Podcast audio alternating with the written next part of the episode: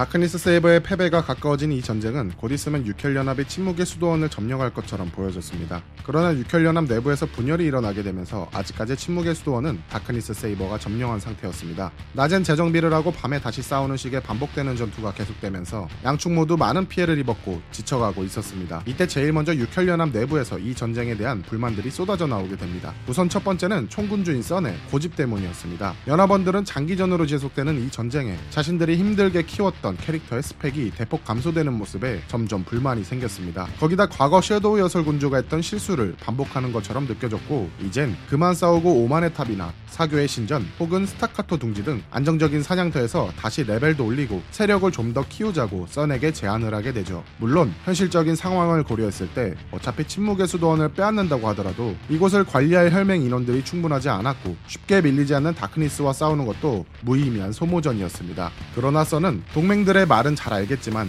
자신의 불안정한 총군주의 위치를 증명해야 했습니다. 결국 섀도우 여술 군주의 실렌의 봉인 토벌과는 다른 결과를 보여주겠다며 육혈연합의 고정사냥터는 침묵의 수도원으로 결정해버리고 이를 어기고 타사냥터에서 사냥하는 것이 적발될 경우엔 징계 조치를 내린다고 공지를 하게 됩니다. 하지만 썬의 이런 대처는 총군주로서의 통솔보단 고집처럼 보여지게 되죠. 연합원들은 썬의 명령을 듣지 않고 오히려 더욱더 반발하는 모습을 보이기 시작합니다. 그래서 일부 동맹혈들은 침묵의 수도원이 아닌 오만의 탑과 사교의 신전 등에서 사냥하는 모습을 보여줬습니다. 거기다 육혈연합 내부에서 썬을 더 이상 자신들의 수장으로 인정할 수 없다는 분위기가 조성되는데 이 불만을 가장 크게 얘기하는 인원들이 이상하게도 같은 혈맹인 KK 혈맹의 라인 군주진들이었습니다. 맨 처음엔 동맹 혈맹들이 썬을 인정하지 않은 것처럼 보여졌으나 이젠 혈맹 내부에서도 썬에 대한 위치를 부정적으로 생각하는 인원들이 생겼습니다. 결국 KK 혈맹 라인 군주들 중 세력이 강한 카발레리아와 준 등이 썬에게 반대하는 혈맹 인원들을 데리고 KK 혈맹을 탈퇴하게 됩니다. 그리고 리버스 혈맹을 창설하게 되죠. DK로 시작해 드래곤과 나이츠로 나뉘고 드래곤의 인원들이 떠나자 KK로 재편성되고 또 그 인원들이 갈라져 새로운 혈맹을 창설하게 되니 사실상 빈껍데기만 남은 KK 혈맹은 육혈연합에서 가장 약한 전투력을 가진 혈맹이 되어버립니다. 그리고 썬은 혈맹의 분열에 대한 모든 책임을 지고 총군주에서 사퇴하겠다고 선언합니다. 그러나 KK 혈맹에서 갈라져 나온 리버스 혈맹은 혈맹이 만들어지자마자 바로 분열이 일어나게 됩니다. 그 이유는 카발레리아와 준이 총군주의 지위를 둘러싸고 충돌이 일어나게 되죠. 이때도 다수결 투표를 통해 준이 총군주로 선택을 받았는데 카발레리아는 이것에 대해 인정하지 못하고 반발을 하게 됩니다. 총군주 지위를 얻은 준은 카발레리아에게 혈맹 탈퇴를 하라고 명령을 하게 됩니다. 리버스 혈맹으로 재편된 지 얼마 되지도 않은 이 시점에 또다시 카발레리아는 자신을 따르는 인원들을 데리고 혈맹 탈퇴와 함께 테르시오 혈맹을 창설하고 다크니스 연합과 리버스 혈맹을 적대 관계로 두며 양쪽에서 싸우게 됩니다.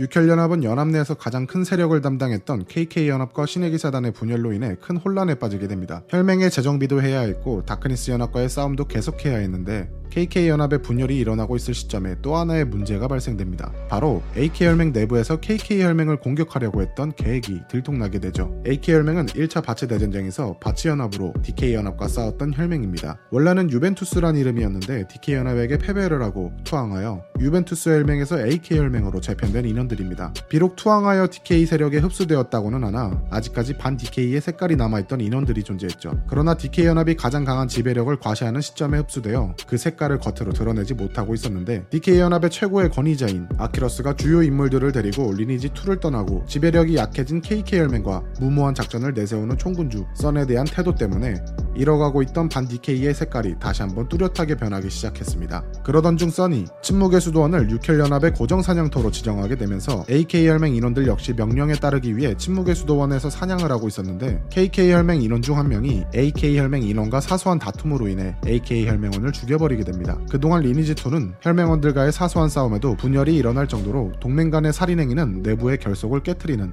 아주 중요한 사항이었습니다. 그러나 당시 AK혈맹의 총군주였던 솔로 제왕은 KK 혈맹의 살인행위에 대해 제대로 사과를 받아내려 들지 않았고 혈맹원들의 자존심이 상하게 개인적으로 사건을 무마시키려고 했습니다. 안 그래도 KK 혈맹이 약해진 지배력 때문에 슬슬 반디K의 색깔이 뚜렷해지고 있었는데 같은 혈맹원이 어이없게 죽음을 당하고 사과조차 받지 못하니 AK 혈맹원들은 총군주 솔로 제왕에 대한 태도에 증오심이 불타오르게 됩니다. 결국 동맹의 살인이라는 사건으로 인해 AK 혈맹의 일부 혈맹원들은 총군주인 솔로 제왕의 눈을 피해 육혈연합에서 탈퇴해야 한다는 음모가 떠돌기 시작했습니다. 그리고 이이 음모의 중심에는 AK 혈맹의 고문인 투소조라는 인물로부터 계획되기 시작했습니다. 투소조는 AK 혈맹의 고문이라는 자신의 지위를 이용해 자신의 뜻을 따르는 혈맹원들을 포섭하며 조용히 움직였죠. 그러나 문제는 계획 단계에 불과했던 이 음모가 어떤 이유에서인지 밝혀지진 않았지만 KK 혈맹 귀에 들어가게 돼버립니다. KK 혈맹의 썬은 안 그래도 자신에 대한 불만으로 혈맹 내에서 분열이 일어나고 있는데 같은 동맹에서 반역을 일으키려는 AK 혈맹에 대해 일말의 자비심도 보이지 않았습니다. 연합의 배신이라는 이유로 AK 혈맹은 나머지 다섯 개의 동맹 혈맹들에게 척살당할 것을 선포당했죠. 투소주와 같이 반란을 계획한 일부 라인 군주 인원들은 다크니스 세이버에게 투항하고 KK 혈맹과 싸우자고 제안을 하게 되지만 AK 혈맹 전체 인원이 반DK 성향을 가진 게 아니기 때문에 혈맹 내에서도 찬성파와 반대파로 나뉘게 돼버립니다. 결국 그들이 선택한 것은 자진해서 혈맹 해체를 하고 각자 자신이 원하는 삶을 찾아 흩어지는 것이었습니다. 그렇게 AK 혈맹은 사라지고 뿔뿔이 흩어져 중립 혈맹 혹은 다크니스 세이버로 흘러들어가게 되며 KK 혈맹 에 대한 공격 음모에 가담하지 않았던 AK 혈맹 일부 라인들은 Light of Empire 빛의 제국이라는 뜻을 가진 혈맹을 만들어 다시 오열 동맹의 편에 서게 됩니다. 이 일은 침묵의 수도원 전쟁으로 인해 KK 혈맹의 분열이 일어나고 있는 동안에 벌어진 육혈 연합에겐 엄청난 타격을 준 사건으로 손꼽히게 됩니다. 계속되는 사건들로 인해 육혈 연합의 힘이 많이 약해지게 되었죠.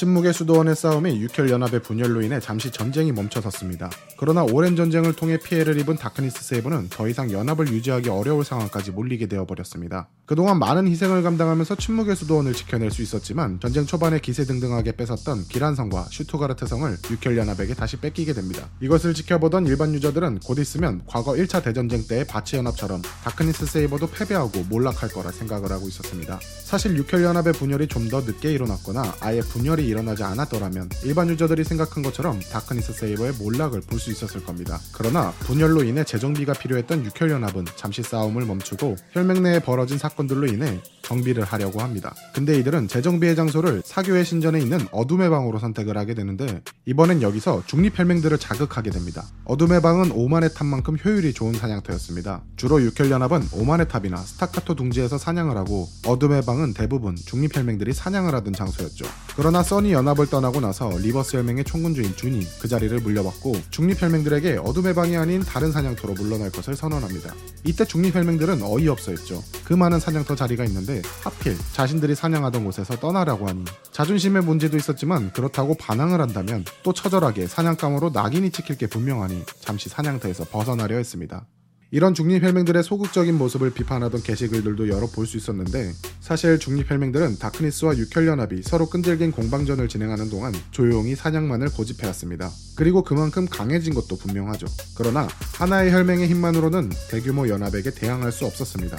그럼 이들은 왜 중립혈맹들끼리 하나로 뭉쳐서 대항하려 하지 않았을까요? 그 이유는 1차 대전쟁 때 이후로도 몇 번의 시도는 있었습니다. 중립혈맹들이 하나로 뭉쳐서 연합을 만들어 싸워 나갔었죠. 그러나 아키러스가 바체 서버를 지배하고 있을 때 중립혈맹이나 일반 유저들이 뭉쳐서 반란을 일으키지 못하도록 그 싹을 잘라내기 위해 무차별 학살을 했었고 그 피해를 당하던 유저들은 소극적으로 변할 수밖에 없었습니다. 그리고 아키러스가 떠난 뒤에도 중립혈맹들이 공개적으로 뭉치려 들면 육혈연합의 사냥터 통제와 견제를 받았었죠. 이렇게 피해를 당한 트라우마 때문인지 누구 하나 앞장서서 나서는 사람이 없었던 것도 있었습니다. 그리고 중립혈맹이 또다시 뭉쳐 싸운다 하더라도 이길 거라는 보장도 없었죠. 그러나 육혈연합이 어둠의 방에서 재정비를 하고 다시 전쟁에 참여하게 된다면 다크니스 세이버의 몰락이 더욱더 빨라질 거라 생각을 하게 됩니다. 그리고 다크니스가 사라진다면 또다시 이유 없는 학살과 통제가 반복될 거라 판단하죠. 그렇게 사냥터를 뺏긴 분노보다 앞으로 벌어질 미래를 생각하던 와중에 중립혈맹으로 오랜 기간 육혈연합과 단일로 싸워왔던 천동혈맹이 제일 먼저 선봉으로 나서게 됩니다. 천동혈맹의 총군주 독일산 전차는 과거 1차 바츠대 전쟁 이후로도 DK연합에게 맞서서 끝까지 저항하던 인물 중 한 명입니다. 다크니스 세이버나 붉은 혁명의 수뇌부들과도 깊은 인연이 있는 인물이기도 하죠. 그런데 이렇게 열심히 반DK를 외치며 싸우던 인물이 중립에 있었던 이유는 딱 하나였습니다. 소극적으로 변한 중립혈맹의 인원들을 뭉쳐보자.